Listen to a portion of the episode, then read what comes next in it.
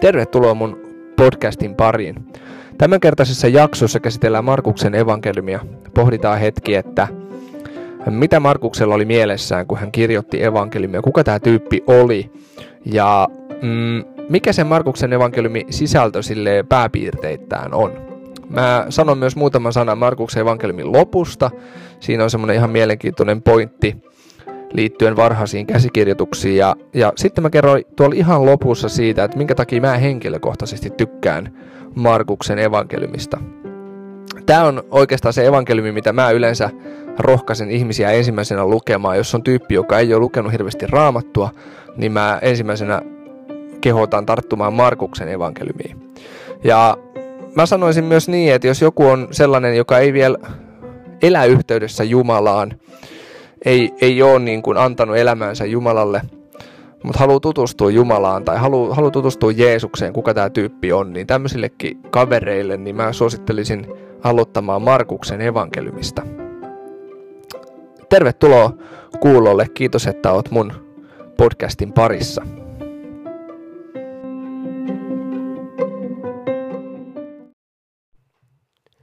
Edellisessä jaksossa me puhuttiin evankeliumeista ja niiden syntyhistoriasta. Ja kerroin siinä alkuvaiheessa, että ää, Jeesus-traditiot, kertomukset Jeesuksen elämästä ja opetuksista liikkuu alun perin suullisesti ihmisiltä toisille, ja erityisesti apostolit oli keskeisessä asemassa näiden tietojen välittämisessä ja myöskin tarkistamisessa. Eli Jeesus traditioista pidettiin tarkkaa huolta, että ei liiku mitä tahansa juttuja.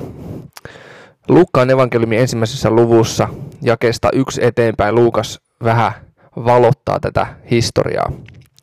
Monet ovat ryhtyneet laatimaan kertomusta tapahtumista, jotka ovat toteutuneet keskuudessamme, sen mukaan kuin meille ovat kertoneet ne, jotka alusta asti ovat olleet silminnäkijöitä ja joista on tullut sananpalvelijoita.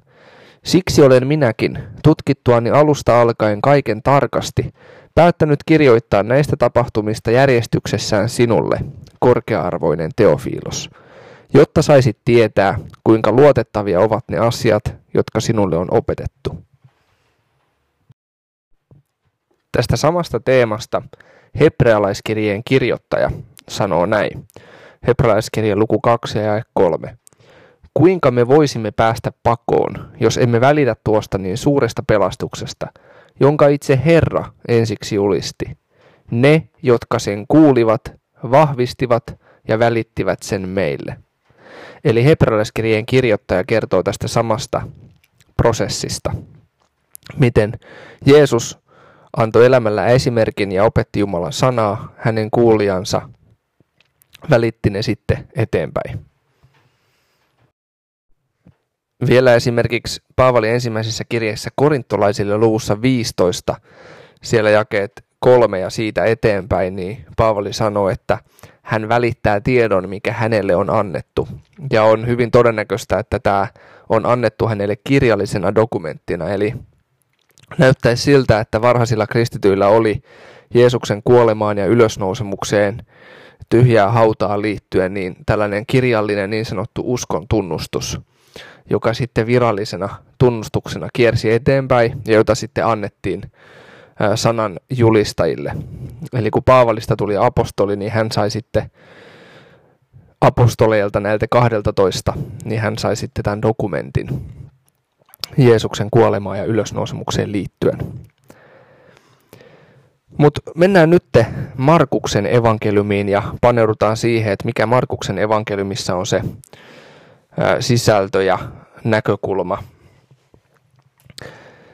mitä asioita hän halusi painottaa, kun hän kirjoitti Jeesuksen elämästä.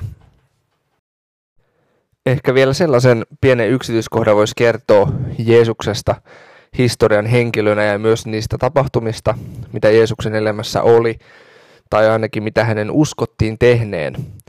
Niin niistä on ensimmäisellä vuosisadalla ja sen jälkeen muuallakin kirjoitettu kuin niin sanotuissa juutalastaustaisissa tai kristillisissä lähteissä.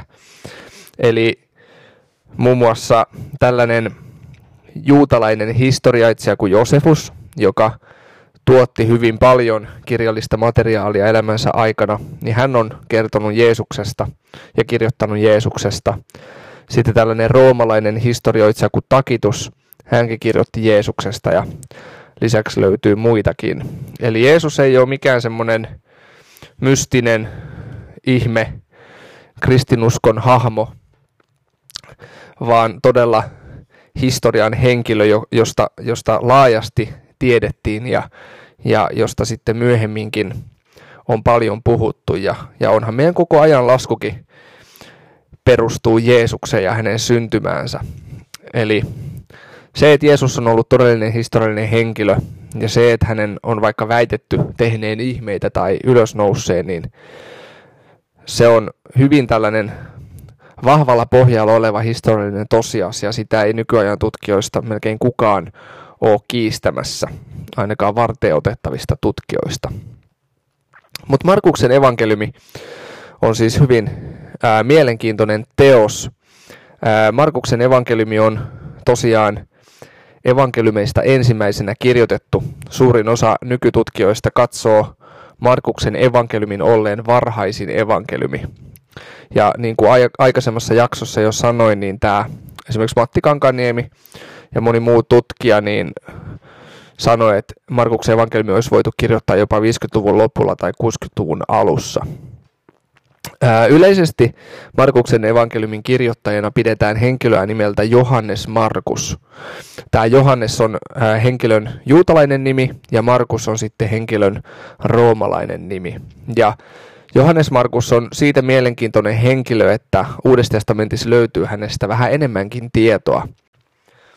Esimerkiksi apostolien tekojen luvussa kaksitoista, niin siellä puhutaan Johannes Markuksesta.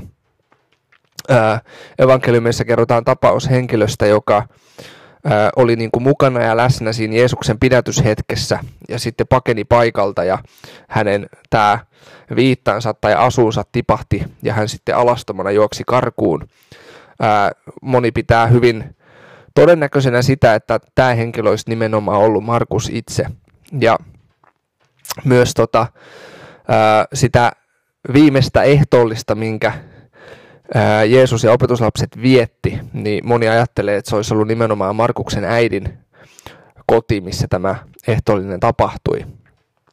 Ja apostolien teoissa kerrotaan myös siitä, että tämä Markuksen äidin koti oli semmoinen paikka, missä, missä yksi tällainen kotiryhmä tai seurakunnan porukka sitten kokoontui. Alkuseurakuntahan kokoontui ihmisten kodeissa. Tämä Markus oli ää, Paavalin ja Barnabaksen matkakumppani.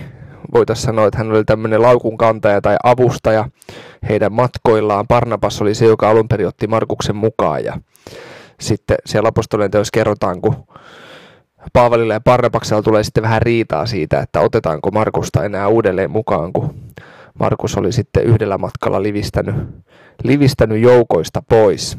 Tässä kohtaa sitten Paavali ja Barnabas oli niin isossa ristiriidassa, että päättivät mennä eri suuntiin. Barnabas otti Markuksen mukaan ja Paavali otti sitten Siilaksen mukaan. Ää, kirjan sisältö. Markuksen evankeliumin sisältö viittaa siihen, että mitä ilmeisimmin Markuksen mielessä ensisijaisena lukijakuntana on ollut nimenomaan pakana kristityt, eli ei-juutalaiset kristityt. Eli sellainen porukka, joille juutalaiset tavat tai kieli on vieraita. Totta kai on hyvin oletettavaa, että lukijakuntaan kuului myös juutalaisia ja Markuskin varmasti tiesi, että juutalaisetkin tätä kirjaa tulee lukemaan, mutta hän todennäköisesti ensisijaisena lukijakuntana ajatteli nimenomaan pakanoita, koska hän siellä sitten juutalaisten tällaisia tapoja ja, ja, ja tota, juutalaisten kieleen kuuluvia käytänteitä tai asioita, sanoja, ja hän on sitten tulkannut ja kääntänyt ja selittänyt vähän tarkemmin. Eli hän todennäköisesti ajatteli, että hänen, tai hän kirjoitti evankeliuminsa henkilöille, joista hän ajatteli, että he ei ole niin perillä juutalaisesta kielestä, kulttuurista ja tavoista. Ää, huomattavaa on myös se, että Markus kääntää aramean kielisiä termejä kreikan kielelle. Eli tota, hän ilmeisesti on itse kaksikielinen ihminen. Mutta se, että hän osaa itse arameaa, tai ainakin suurin piirtein osaa sitä, niin viittaa siihen, että hän on itse taustaltaan kuitenkin juutalainen. Eli vaikka hän osaa kreikkaa ja kirjoittaa kahdella kielellä, niin tota, hän todennäköisesti on silti itse henkilökohtaisesti juutalainen. Miksi muuten hän olisi osannut arameaa? No sitten on myös sanottu, ja tämä oikeastaan löytyy tällaiselta henkilöltä kuin Hieropoliksen piispa Papias, joka kirjoittaa vuosien yhdeksänkymmentäviisi - sata kymmenen paikkeilla. Niin tota, tämä Papias kertoo niin, että Pietarin tulkki kirjoitti evankeliumin. Tulkki voidaan myös kääntää apulainen. Eli selkeä viittaus siihen, että Markus kun kirjoitti evankeliuminsa, niin hän nimenomaan toimi siinä hetkessä Pietarin tulkkina. Ja Markuksen evankeliumissa kieltämättä on paljon sisältöä, minkä voitaisiin ajatella olevan Pietarin suusta. Itse asiassa jo ensimmäisen vuosisadan vaihteessa niin kristityt piti Markuksen evankeliumia Pietarin opetuksiin perustuvana evankeliumina. Eli että tämä olisi Pietarin puheisiin perustuva evankeliumi, minkä sitten Markus, tai voidaan sanoa Johannes Markus, kirjoitti sitten ylös. Eli Markus olisi ollut sitten siellä Pietarin elämän loppuvaiheilla niin hänen avustajanaan, hänen tämmöisenä matkakumppaninaan tai tämmöisenä taistelutoverina, miten nyt sitten halutaankaan sanoa tai ajatella. Varhainen historia tai perimätieto kertoo Pietarista, että Pietari kuoli vuoden kuusikymmentäneljä jälkeen Kristuksen tienoilla. Eli siinäkin mielessä on sitten aika lailla todennäköistä, että Markuksen evankeliumi on kirjoitettu ennen sitä tai viimeistään siinä aivan vaiheessa, että osa tutkijoista esimerkiksi ajattelee, että Markus olisi kirjoittanut sitten siinä Pietarin elämän loppuvaiheilla evankeliumiinsa ja mahdollisesti sitten Pietarin kuoltua vielä sitten kirjoittanut sen loppuun tai, tai sitten on saanut sen kirjoitustyön jo valmiiksi ennen kuin Pietari kuoli. Markuksen evankeliumissahan kerrotaan Pietarista hyvin avoimesti, puhutaan Pietarin virheistä. Siellä kerrotaan, kerrotaan niin kuin avoimesti kaikki ne Pietarin mokat. Ja Pietari on ollut kuitenkin sitten alkuseurakunnassa niin keskeinen hahmo ja niin keskeinen henkilö, että vaikea kuvitella, että joku, ketä ei tunne häntä, olisi hänen tietämättään kirjoittanut hänestä sellaista settiä. Se oli kuitenkin myöskin kulttuuri, missä haluttiin varjella vähän ihmisten mainetta ja kunniaa ja niin edelleen. Eli on todennäköistä, että Pietari on itse ollut sanelemassa, mitä kirjoitellaan, ja ei hän ole halunnut siellä pröystäillä omilla saavutuksillaan, vaan hän on halunnut avoimesti kertoa omat, omat vajavaisuutensa ja omat virheensä. Markuksen evankeliumi alkaa siinä mielessä poikkeuksellisella tavalla, jos vertaa vaikka Matteukseen ja Luukkaaseen. Että Markus aloittaa Kristuksen elämän tallentamisen, tämän ollessa aikuinen mies. Matteus ja Luukashan kertoo jo Jeesuksen sieltä lapsuudesta ja varhaisista vaiheista. Tämä voisi viitata siihen, että Markuksen evankeliumin kirjoittaja niin ei ole ollut Jeesuksen kanssa tekemisissä, kun vasta sitten aikuisiällä. Ja tämä antaisi myös viitteitä siihen, että se on Pietari nimenomaan, joka, joka Jeesuksen kanssa sitten on ollut vasta siinä vähän, vähän ennen Jeesuksen kastetta ja siitä sitten alkanut tämä talletettu historia siitä Jeesuksen elämästä ja tapahtumista.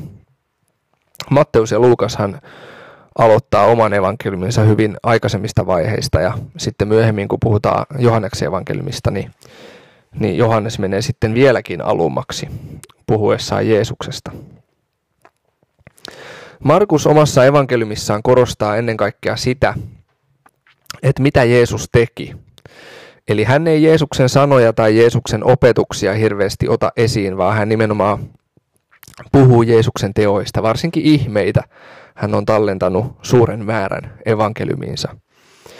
Markuksen evankeliumi on semmoinen toimintaa huokuva kirja. Ja voitaisiin ajatella, että tässäkin Markuksella on ollut mielessä nimenomaan roomalaiset lukijat.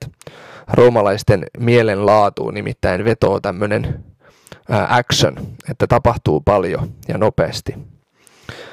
Markus kuvaa Jeesusta erityisesti Jumalan palvelijana ja ihmeiden tekijänä. Tällainen termi kuin ihmisen poika on hänelle aika tavallinen evankeliumissaan.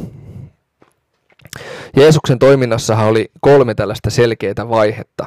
Ensinnäkin siinä alkuvaiheessa niin Jeesus oli hyvin suosittu. Tuhannet ihmiset tuli hänen parannettavaksi ja hän oli puheenaihe koko maassa. Jeesus oli aika lailla julkkis. Eihän koskaan aikaisemmin kukaan ollut tehnyt mitään vastaavaa, mitä Jeesus teki. Hän paransi älyttömän paljon sairaita ja vapautti demonien vallassa olevia ihmisiä ja, ja niin edelleen. Mutta sitten tullaan toiseen vaiheeseen, jolloin hän alkaa kohtaa vastustusta.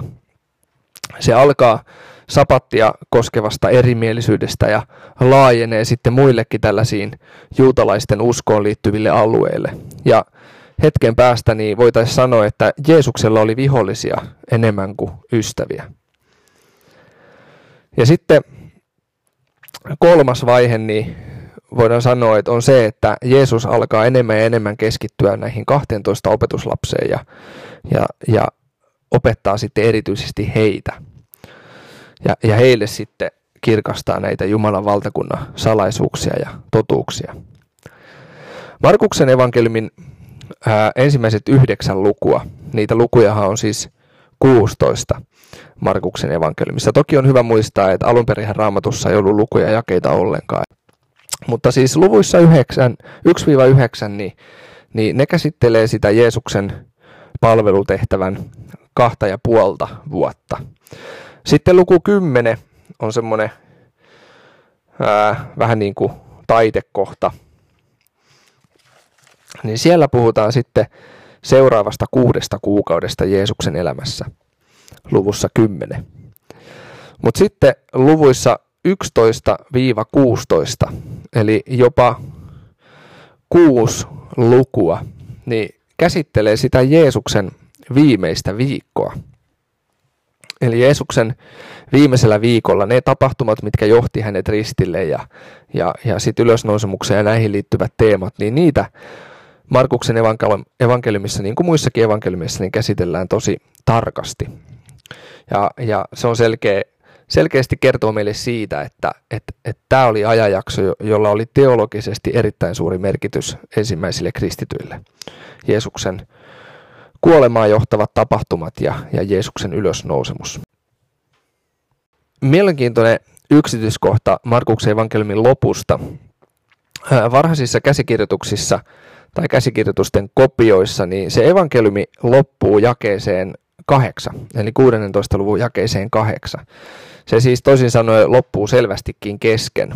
Kukaan ei tiedä, että miksi se loppuu kesken, mitä on tapahtunut, onko osa hävinnyt tai muuta. Mutta tota, joku on sitten myöhemmin jatkanut sitä loppuun tavallaan. Jakeesta yhdeksän sinne ihan sitten loppuun asti, niin joku muu kuin Markus on sitten kirjoittanut sen niin sanotusti loppuun. No tästä ei tarvitse kuitenkaan olla mitenkään huolissaan tai ajatella, että se ei olisi Jumalan sanaa se, se yhdeksännestä jakeesta eteenpäin, koska se kuitenkin heijastaa hyvin sitä käsitystä, mikä alkuseurakunnalla oli Jeesuksesta, Jeesuksen opetuksista ja siitä tehtävästä ja perinnöstä, minkä Jeesus antoi omilleen.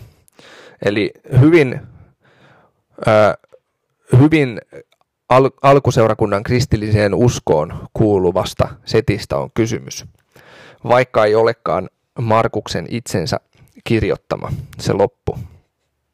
Mutta tämä on tämmöinen ihan mielenkiintoinen huomio ja havainto, ja, ja joillakin saattaa omissa raamatunkäännöksissään sitten näkyäkin se, että siellä on ala, ala, alaviitteessä mainittu tämä asia, tai sitten jakeesta yhdeksän eteenpäin se, ne jakeet on laitettu jotenkin tota semmoiseen sulkeisiin tai muuta vastaavaa, niin tästä se sitten johtuu.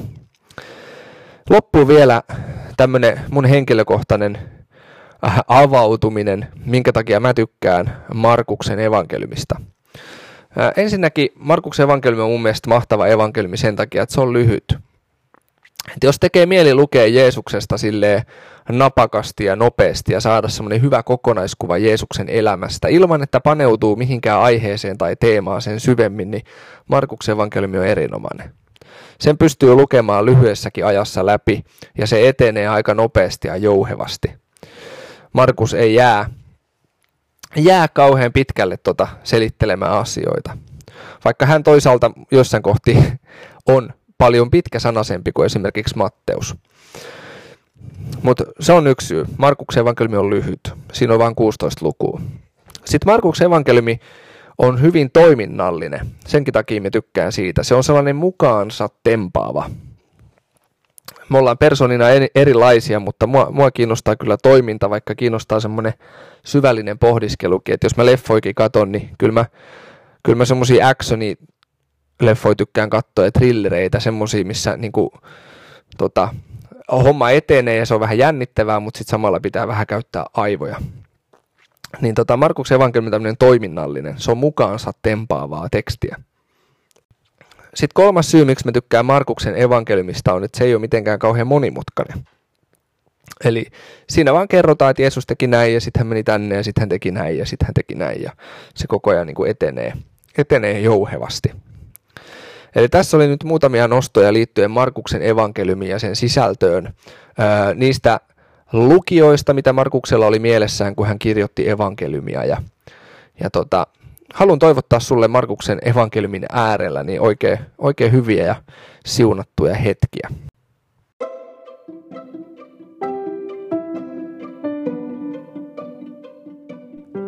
No niin, sellainen oli pikkusen raapastuna, pääpiirteittäin heiteltynä Markuksen evankeliumi. Evankeliumi, mitä hyvin suurella todennäköisyydellä Matteus ja Luukas käytti pohjanaan, kun he kirjoitti omia evankeliumejaan.